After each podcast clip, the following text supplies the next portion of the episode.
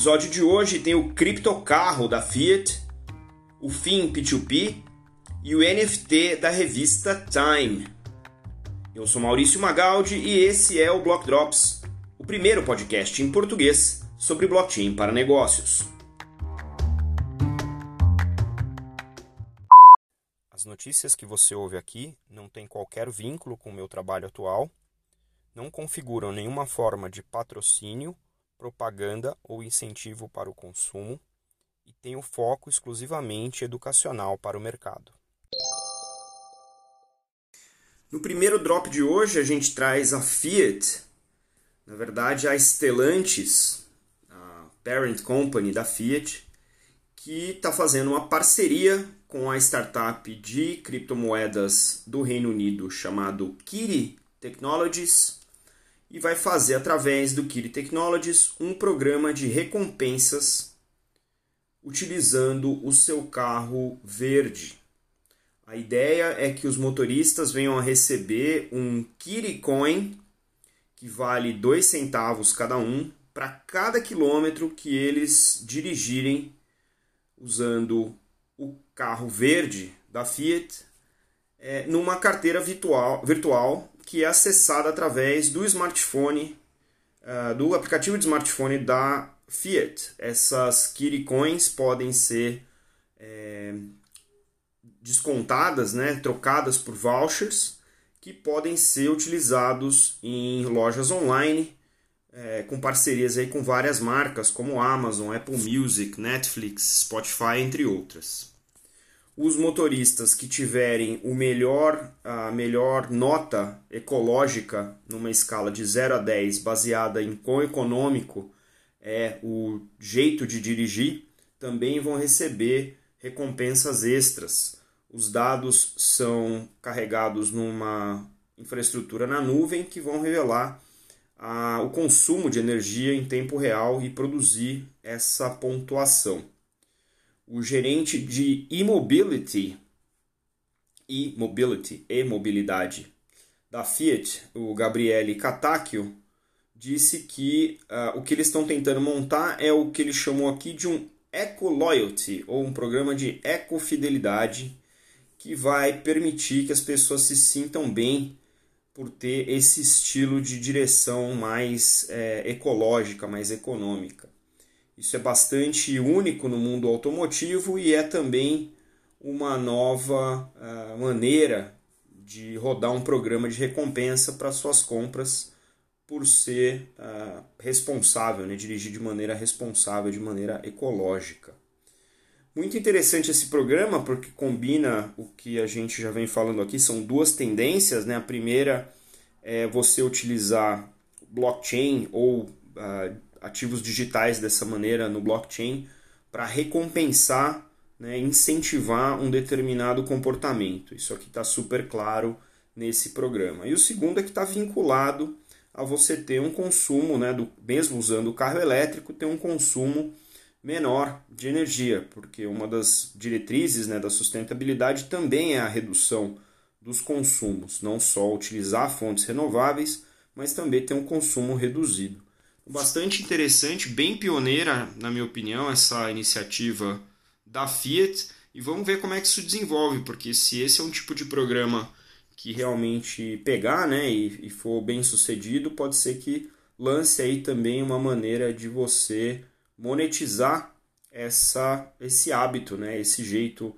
mais econômico de dirigir.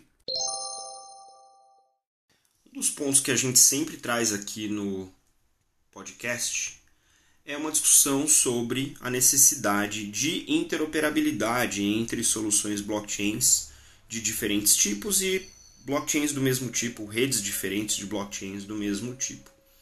Me alegra trazer para vocês essa nota sobre a FinP2P, que é uma rede de comercialização de títulos institucionais digitais que interconecta 10 blockchains para uso corporativo. Essa solução foi é, apresentada essa semana no Security Token Summit e o objetivo é realmente criar essa rede de colaboração de diversas instituições através do blockchain para fazer captação de recursos por meio de ativos digitais.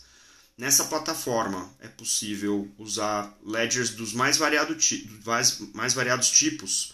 É, eles têm corda da R3, o Fabric do Hyperledger, a rede, as redes do DTCC, Circle, Fireblocks, Securrency, GK8, Symbiot, Pictor e Ivno, ou Ivno. Essa ideia tem um ano, surgiu como parte do Global Digital Finance Forum, e um dos membros aí desse fórum é a presidente CEO global, global do Blockchain Business Council, baseado na Suíça, Sandra Ho.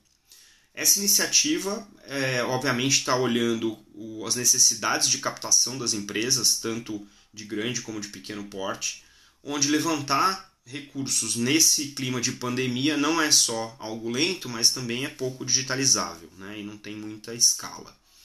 A ideia aqui é, fazer de maneira distribuída, utilizando essa plataforma FinP2P, independentemente de qual rede blockchain você utilize, ela consegue fazer a captação através dessa combinação de outras redes, aí abusando aí da, do conceito, né, esticando um pouquinho o conceito de interoperabilidade.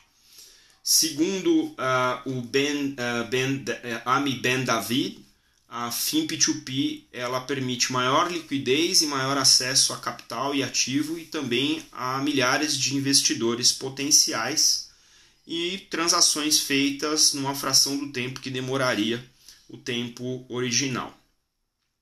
Eu acho muito legal essas, uh, essas iniciativas de consorciar rede, a gente chama de rede de redes né, no, no mercado, porque no final das contas o negócio, né, o mundo dos negócios, ele independe do blockchain, ele deve independer do blockchain. O blockchain é um conduíte de negócios digitais e ele não deveria impedir, né, a falta de interoperabilidade não deveria impedir que os negócios acontecessem. Então, acho muito interessante essa iniciativa FIM P2P para aumentar a capacidade, a capilarização né, e acesso a capital das empresas globalmente utilizando qualquer que seja uma dessas uh, tecnologias para fazer parte dessa rede. Fico muito uh, curioso de saber como é que essas coisas vão acontecer. Pela nota aqui, a gente não vê nenhuma empresa listada no Brasil que participe dessa rede, então vamos ver quem é que vai se aventurar, como é que a gente faz para os brasileiros também tomarem vantagem e participar de uma rede global de captação de recursos num momento tão complicado quanto o que a gente vive hoje. A terceira nota de hoje é uma nota de curiosidade, né? A gente vem acompanhando aí há algumas semanas o tal do boom do NFT. É bastante interessante a forma de captação que o NFT tem ah, oferecido para diferentes indústrias e talvez numa maneira até curiosa de explorar essa possibilidade que o NFT traz, a Time, revista Time, famosa revista americana, é, fez um leilão de três capas, três capas famosas do, da revista, duas capas famosas e uma feita especificamente para esse projeto, e fez isso para as capas individuais e também um conjunto de três capas. Então era, eram quatro NFTs, eh, um com as três capas e um para cada uma das três capas individualmente. O primeiro NFT é baseado uh, na capa de abril de 1966 e o texto da capa é Is God Dead? A segunda, uh, Deus está morto. A segunda capa é referência a abril de 2017 com o texto Is Truth Dead? A verdade está morta? A pergunta. Né?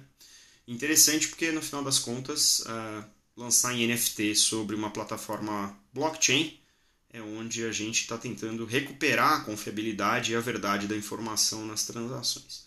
E a terceira, que foi feita exclusivamente para ser lançada em NFT?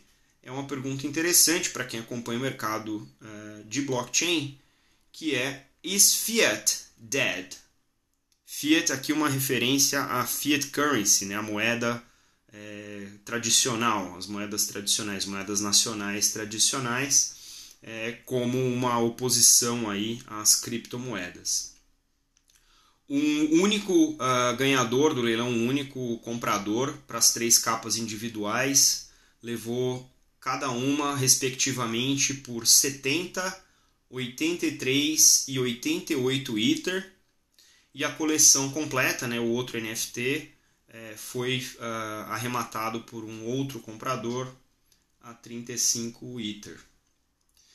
É interessante ver como as coisas estão se movendo, né? Nesse momento a gente está vendo esse fenômeno do NFT, além daquela arte do Beeple que foi arrematada por 69 milhões de dólares. Nas últimas semanas a gente teve o Jack Dorsey que uh, fez o, o NFT do primeiro tweet que foi vendido por 2,9 milhões de dólares. O Rob Gronkowski da NFL que vendeu uma coleção de NFTs uh, pessoal né, dele, sobre ele, por 1,6 milhões. Então, a gente está vendo esse movimento. No Brasil tem algumas coisas acontecendo que a gente vai também acompanhar e dividir aqui com vocês.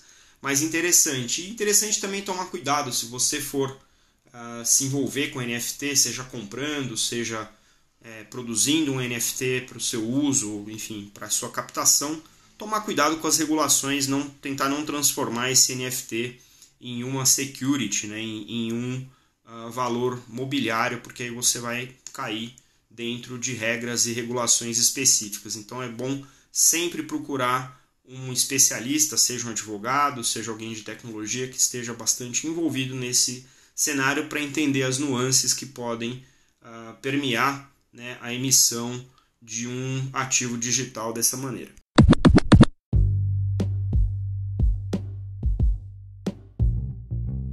Você pode ouvir o Blog Drops Podcast nas plataformas Numis, Google Podcasts, Apple Podcast, Spotify e Anchor FM. Entre em contato conosco através do e-mail blogdropspodcast@gmail.com, no Instagram Blogdrops Podcast e no Twitter Blogdropspod.